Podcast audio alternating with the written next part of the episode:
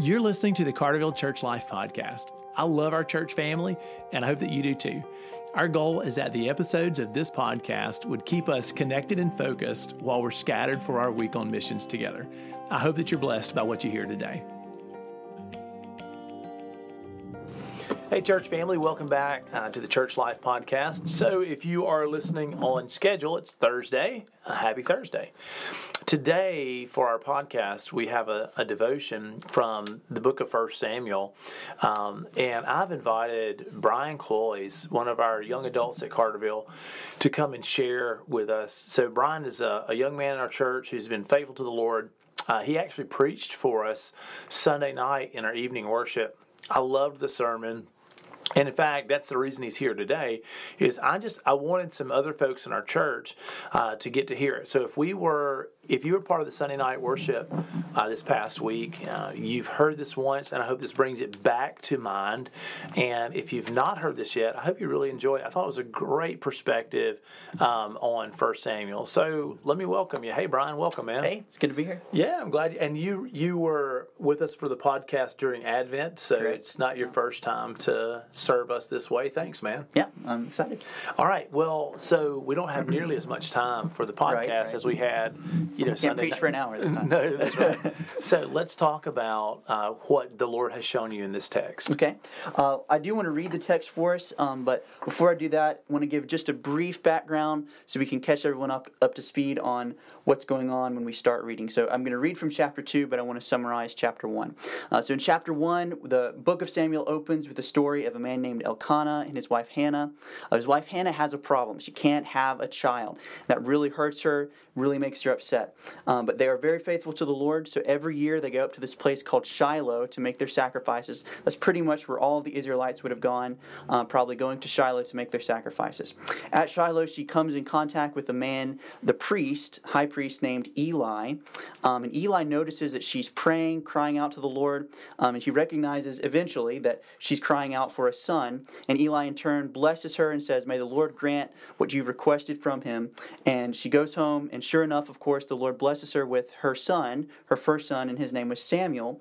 Uh, but then, instead of uh, raising him in her own home, she instead devotes him to the Lord and the Lord's work at the temple, the temple complex area in Shiloh. So now, in this part of the story, Samuel is working with Eli in the temple. Uh, but the main point of the passage that we're about to read is to contrast Samuel, Hannah's son, with Eli and his sons who are very wicked. So the idea in this passage is Eli the priest is kind of ironically very wicked, but Samuel's coming up to replace uh, both Eli and his son. So let me start reading chapter 2 and we'll look at um, a, a few things in this passage. So starting in chapter 2 and verse 11. Then Elkanah went home to Ramah and the boy was ministering to the Lord in the presence of Eli the priest. Now the sons of Eli were worthless men. They did not know the Lord. The custom of the priest with the people was that when any man offered sacrifice, the priest servant would come while the meat was boiling with a three pronged fork in his hand, and he would thrust it into the pan or kettle or cauldron or pot. All that the fork brought up, the priest would take for himself. This is what they did at Shiloh to all the Israelites who came there.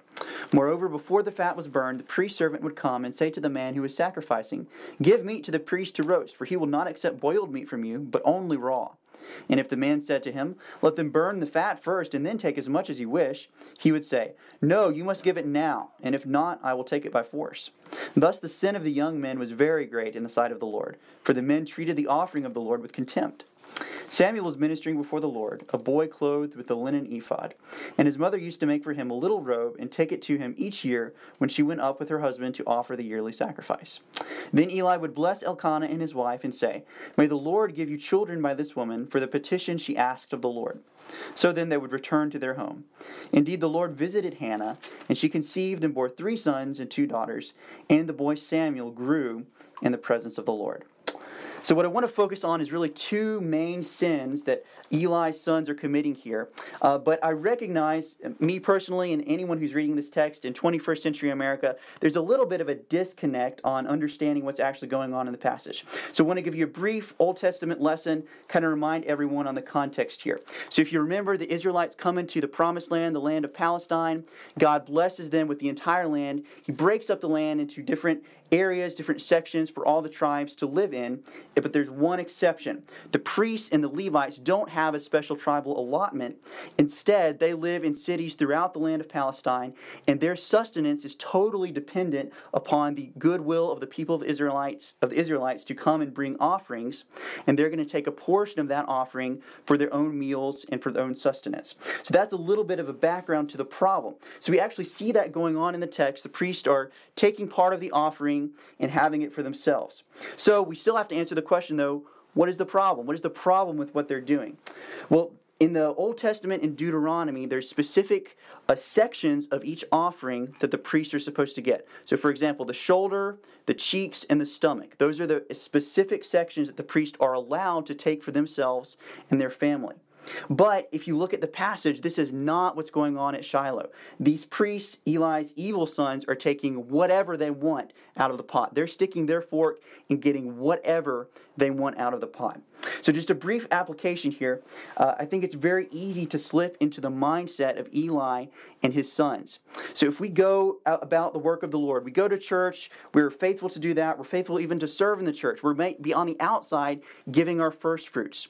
But if we ever slip into the mindset that we're doing the work of the Lord, even giving our first fruits just to see what we can get out of it, just to see how it can benefit us, that's really just as bad as not giving the Lord our first fruits in the first place. So I believe that's the first big problem we see with Eli's sons. Now, the second problem with Eli's sons, the second big sin, which is even worse, I think, is regarding the fat of the sacrifice. So we have this hypothetical conversation where a man is coming to sacrifice, and the priests are saying, uh, "We we want to take the fat of your sacrifice." The man is begging them, "No, don't do that. Burn the fat off first, then you can have the sacrifice." This is a problem because the Lord has specifically told the priest they are not to eat the fat of the sacrifice. Uh, so, just briefly, we got to figure out why is fat such a big deal. Uh, but I think you probably realize why it's such a big deal uh, more more than maybe you consider at first. So, we live in the South and we have fried food. We have fried chicken. That's basically chicken coated with a lot of fat. We have fried fish. We have fried potatoes. We even have fried ice cream. You also might be in the habit of putting actual strips of bacon fat or ham fat into your green beans, your baked beans, or your butter beans.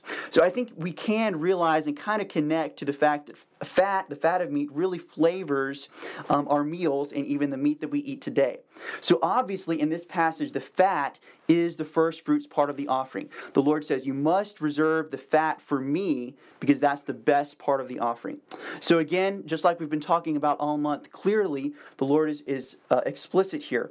Uh, it's wrong to withhold from Him the first fruits of our lives, of our time, of our talents, of our money, of course, but so much more than that, of what we give to the Lord. Um, so, of course, we don't want to withhold from that that from the Lord. But I do want to put another little spin on it here.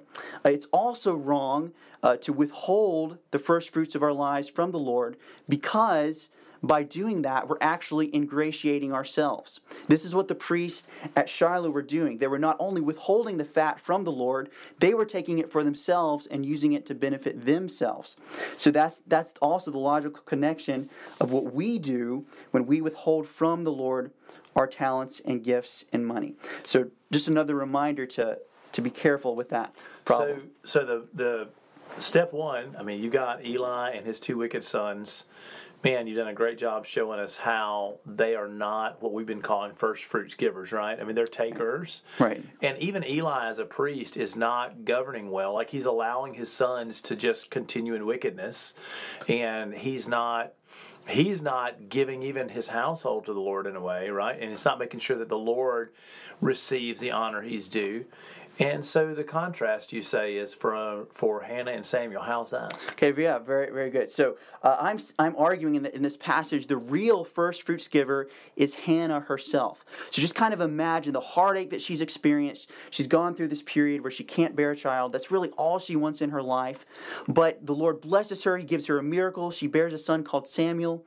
But instead of keeping Samuel for himself, she actually gives him to the Lord. of course, we're not saying you should give up your children for adoption, but I am saying that we need to consider what are some things in our lives that are really, really precious to us, that, or maybe some things that would be really hard for us to let go of And we need to come to the point that if one day the Lord asks those things from us, that we should be ready and willing to give them up for Him. So even the things that are really close to us, maybe our, our career, our job, our proximity to our family, or whatever is really precious and dear to your heart, um, if, if the Lord would ask you to move away, if the Lord would ask you to change a career, are we ready and willing to do that even today? I think that's Hannah's example in this passage. You know, for me, um, yeah, Brian, I'm a little bit older. I mean, Linz and I are, you know, we're kind of that middle life stage. I'm 43.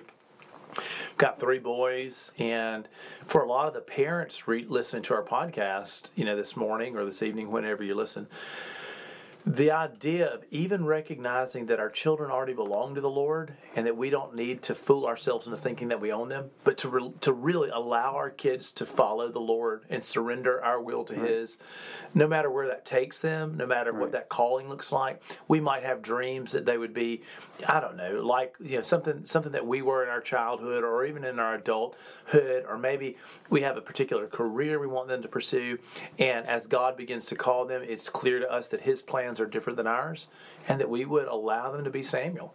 Hmm. That, like Hannah, really gave her son to the glory of the Lord, that we would give our sons and daughters to the glory of the Lord. And I just, as a parent, that's a very powerful text for me. And for a lot of families who uh, you're not raising children, or we have fifth and sixth graders that listen to our podcast, and you're thinking, well, okay, I, you know, I don't have kids to hand over to the Lord. What should I do? I think you were right on target. You know that. Well, what is important to you? What are the things that you have the the tendency to want to cling to? Would you give them over to the Lord? Would you let God have them for whatever He wants? I think it's awesome to think about Hannah as the example of the first fruits giver in this passage, and I just want to challenge our church. Like, let's live this way. Let's be like Hannah. Yep.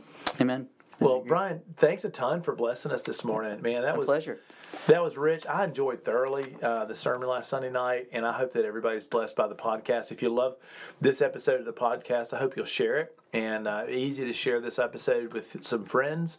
This is a a, a, way to read uh, this chapter of First Samuel that I'd never thought about, and I really appreciate you opening my eyes to this. I appreciate Holy Spirit. Yeah, there you go, good teacher. Brian, have an awesome, awesome uh, Thursday. See you, you man.